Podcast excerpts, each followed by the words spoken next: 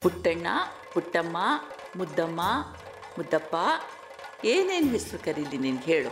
ಪ್ರತಿ ವಾರ ಹೊಸ ಹೊಸ ಮುದ್ದು ಹೆಸರು ಕರಿಬೇಕು ಅಂತ ಆಸೆ ಆಗುತ್ತೆ. ಈಗ ಕತೆ ಹೇಳಕ್ಕೆ ಶುರು ಮಾಡ್ತೀನಿ ಕೇಳು. ಈ ಕತೆ ತುಂಬ ಚೆನ್ನಾಗಿದೆ. ಅವನನ್ ಗುತ್ತಿನ ಪಣಿಕ್ಕರ ಮತ್ತು ದುಷ್ಟ ಶಕ್ತಿಗಳು ಅಂತ ಹೇಳಿ ಈ ಕತೆ.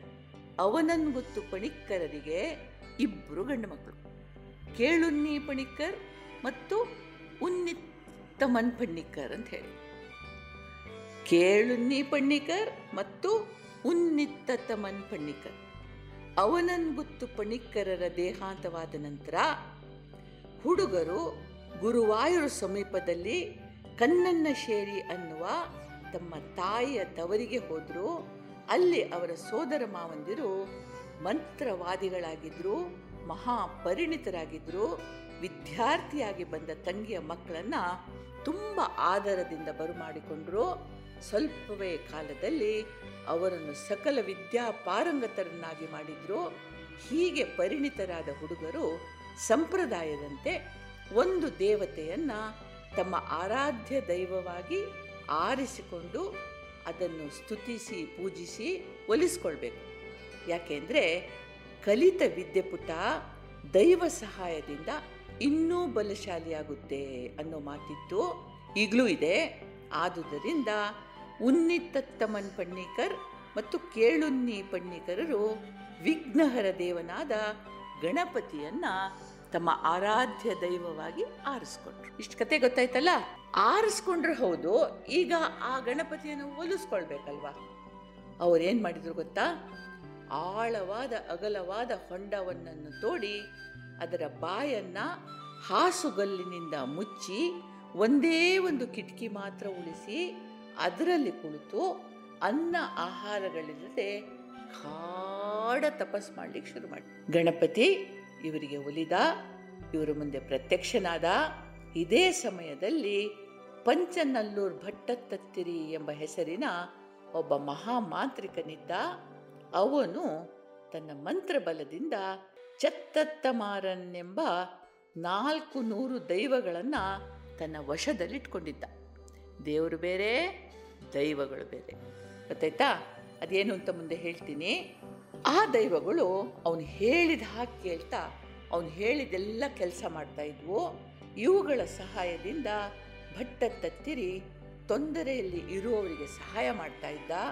ಇವನಿಂದ ಉಪಕೃತರಾದವರು ಕೈ ತುಂಬ ಹಣ ಕೊಡ್ತಾ ಇದ್ರು. ಹೀಗಾಗಿ ಭಟ್ಟ ತತ್ತಿರಿ ಭಾರೀ ಸಿರಿವಂತನಾಗಿದ್ದ. ಬಳಿಕ ಸಹೋದರರ ಗಮನಕ್ಕಿದು ಬಂತು ಮಹಾಗಣಪತಿ ಉಚ್ಚ ಶ್ರೇಣಿಯ ದೇವರಾದುದರಿಂದ ಅವನಿಂದ ಕೀಳು ಮಟ್ಟದ ಕೆಲಸ ಮಾಡಲಿಕ್ಕೆ ಸಾಧ್ಯ ಇರಲಿಲ್ಲ. ಹೀಗಾಗಿ ಅವರು ಭಟ್ಟ ತತ್ತಿರಿಯಷ್ಟು ಶ್ರೀಮಂತರಾಗಲಿಲ್ಲ. ಭಟ್ಟ ತತ್ತಿರಿ ದಿನೇ ದಿನೇ ಶ್ರೀಮಂತನಾಗ್ತಿರೋದನ್ನು ನೋಡಿ ಇವರೂ ಕೆಲವು ಸಾಮಾನ್ಯ ದೈವಗಳನ್ನು ವಶಪಡಿಸಿಕೊಳ್ಳುವ ಯೋಚನೆ ಮಾಡಿದರು. ಇವರು ಹೀಗೆ ಯೋಚನೆ ಮಾಡ್ತಾ ಇದ್ರೆ ಭಟ್ಟ ತತ್ತಿರಿ ಇನ್ನೊಂದು ಯೋಚನೆ ಮಾಡ್ತಾ ಇದ್ದ. ಯಾಕೆಂದ್ರೆ ಅವನ ದೈವಗಳು ಹೇಳಿದ ಮಾತು ಕೇಳ್ತಾ ಇದ್ರು ಅದು ಎಲ್ಲ ಅಲ್ಲ, ಅವರ ಜೊತೆಗೆ ಗುದ್ದಾಡಿ ಗುದ್ದಾಡಿ ಇವನಿಗೆ ಸಾಕಾಗಿ ಹೋಗಿತ್ತು. ಕೆಲವು ಚತ್ತತ್ತನ ಮಾರರಿಂದ ಬಿಡುಗಡೆ ಹೊಂದುವ ಯೋಚನೆ ಮಾಡ್ತಾ ಇದ್ದ. ಮಹಾಗಣಪತಿಯಂಥ ದೇವರಿಗಿರುವ ಮರ್ಯಾದೆ ತುಂಟ ದೈವಗಳಾದ ಕೆಳಮಟ್ಟದ ಚತ್ತತ್ತನ್ಮಾರರಿಗಿಲ್ಲವಲ್ಲ ಹೀಗೆ ಯೋಚಿಸ್ತಾ ಇವನಿಗೊಂದು ಐಡಿಯಾ ಬಂತು. ಪಣಿಕರರ ಗಣಪತಿಯನ್ನ ತನ್ನ ದೈವಗಳೊಂದಿಗೆ ಅದ್ಲು ಬದಲು ಮಾಡಿಕೊಂಡ್ರೆ ಹೇಗೆ? ಎಕ್ಸ್ಚೇಂಜ್ ಹೀಗೆ ಯೋಚಿಸ್ತೀರ ಹಾಗೆ ಅವನಿಗೆ ಪಣಿಕ್ಕರ ಸಹೋದರರು ಈ ಒಂದು ಆಫರ್ ಕೊಟ್ಟರು ಅಂತಂದರೆ ನಿನ್ನ ದೈವಗಳನ್ನು ನಮ್ಮ ದೇವರಿಗೆ ಎಕ್ಸ್ಚೇಂಜ್ ಮಾಡ್ಕೊಳ್ಳೋಣ ಅಂತ ಹೇಳಿ. ಭಟ್ಟತಿತ್ತಿರಿಗೆ ಭಾರಿ ಖುಷಿಯಾಯಿತು ಎಕ್ಸ್ಚೇಂಜು ಆಯಿತು. ಆದರೆ ಸುಲಭವಾಗಿ ಬಗ್ಲಿಲ್ಲ. ಸ್ವಲ್ಪ ಬಿಂಕದಿಂದ ಆಯಿತು ಅಂತಂದ. ಹೀಗೆ ಅವನನ ಗುತ್ತು ಗಣಪತಿ, ಪಂಚನನ್ನೂರರ ಗಣಪತಿಯಾದ ಪಂಚನಲ್ಲೂರು ಚಿತ್ತತ್ತನ ಮಾರ, ಅವನನ ಗುತ್ತು ಚತ್ತತ್ತನ ಮಾರ ಅದು. ಪಣಿಕ್ಕರ ಸಹೋದರರು ಅವರ ಮನೆಗೆ ವಾಪಸ್ ಬಂದರು. ತಾವು ಸಾಧನೆಗೆ ಅಂತ ತೋಡಿದ ಆಳವಾದ ಹಗಲವಾದ ಹೊಂಡವನ್ನು ಮಣ್ಣು ಹಾಕಿ ಮುಚ್ಚಿ ಅದರಲ್ಲಿ ಮಲ್ಲಿಗೆ ಗಿಡ ನೆಟ್ಟರು ಆ ಗಿಡಗಳಲ್ಲಿ ಚತ್ತತ್ತನ ಮಾರರನ್ನು ಪ್ರತಿಷ್ಠಾಪಿಸಿದರು. ಈ ಚತ್ತತ್ತನ ಮಾರರು ಅಂದರೆ ನೋಡ್ಬಿಟ್ಟು ಅವರು ಸಾಮಾನ್ಯದವರಲ್ಲ. ಅವರು ಶಿವಪುತ್ರರು ಅನ್ನುವ ನಂಬಿಕೆ ಇದೆ. ಕೆಲವರು ವಿಷ್ಣು ಮಾಯೆ ಮಕ್ಕಳು ನಂಬ್ತಾರೆ. ಇರಲಿ ಬಣಿಕರ ಸಹೋದರರು ಶಿವನಿಗೂ ವಿಷ್ಣುವಿಗೂ ಗುಡಿ ಕಟ್ಟಿಸಿ ಶಾಸ್ತ್ರೋಕ್ತವಾಗಿ ಪೂಜೆ ನೈವೇದ್ಯಗಳಿಗೆ ಏರ್ಪಾಟ್ ಮಾಡಿದ್ರು. ವರ್ಷಕ್ಕೊಮ್ಮೆ ಬಲು ವೈಭವದಿಂದ ಉತ್ಸವ ಮಾಡೋಕ್ಕೆ ಶುರು ಮಾಡಿದ್ರು. ಈ ಚತ್ತತ್ತನ ಮಾರರ ವಿಷಯದಲ್ಲಿ ಅನೇಕ ಮೋಜಿನ ಕಥೆಗಳಿವೆ, ಇಂದಿಗೂ ಪ್ರಚಲಿತಿದ್ದಾವೆ ಒಂದೇ ಒಂದು ಕತೆ ಹೇಳ್ತೀನಿ. ಏನಾಯ್ತು ಅಂತ ಕೇಳು. ಒಮ್ಮೆ ಒಬ್ಬ ವ್ಯಾಪಾರಿಯ ಮನೆಯ ಆಭರಣಗಳು ಕಾಣದಾದವಂತೆ. ಅವನು ಚತ್ತತ್ತನ ಮಾರಿಗೆ ಹರಕೆ ಹೇಳ್ಕೊಂಡ ಕೆಲವೇ ಸಮಯದಲ್ಲಿ ಆಭರಣಗಳು ವಾಪಸ್ ಬಂದು. ಆದರೆ ಅವನು ಹರಿಕೆ ಮುಟ್ಟಿಸಲಿಲ್ಲ. ಯಾಕೆ ಬಂತಲ್ವಾ ಅಂತ ಅಂದ್ಕೊಂಡ ಕೆಲವೇ ಸಮಯದಲ್ಲಿ ಅವನ ಮನೆಯಲ್ಲಿ ಜೇಡ, ಹಲ್ಲಿ, ಚೇಳು, ಮತ್ತೆ ಕಾಕ್ರೋಚ್ ಅಂದರೆ ಏನು ಹೇಳು? ಜಿರ್ಲೆಗಳು ಶುರುವಾದವು ಆದರೂ ಅವನು ಹರಕೆ ಮುಟ್ಟಿಸಲಿಲ್ಲ. ಇದೆಲ್ಲ ಸಹಜವಾಗಿಯೇ ನಡೆಯುವಂಥದ್ದು ಅಂದ್ಕೊಂಡ ಕಡೆಗೆ ಅಡುಗೆ ಪಾತ್ರೆಗಳು ಜಾಗ ಬದಲಾಯಿಸ್ಲಿಕ್ಕೆ ಶುರು ಮಾಡಿತು ಕೆಲವು ಕೆಲವು ಸಲ ಮಾಯವಾಗಿ ಮತ್ತೆ ಕಾಣಿಸ್ಕೊಳ್ತಾ ಇದ್ವು. ಕಡೆಗೊಂದು ದಿನ ಇವನು ಮಲಗಿದ ಮಂಚ ಹೊರಗೆ ಅಂಗಳದಲ್ಲಿ ಬಂದು ಬಿತ್ತು. ಈಗ ಅವನಿಗೆ ಭಯ ಆಯಿತು.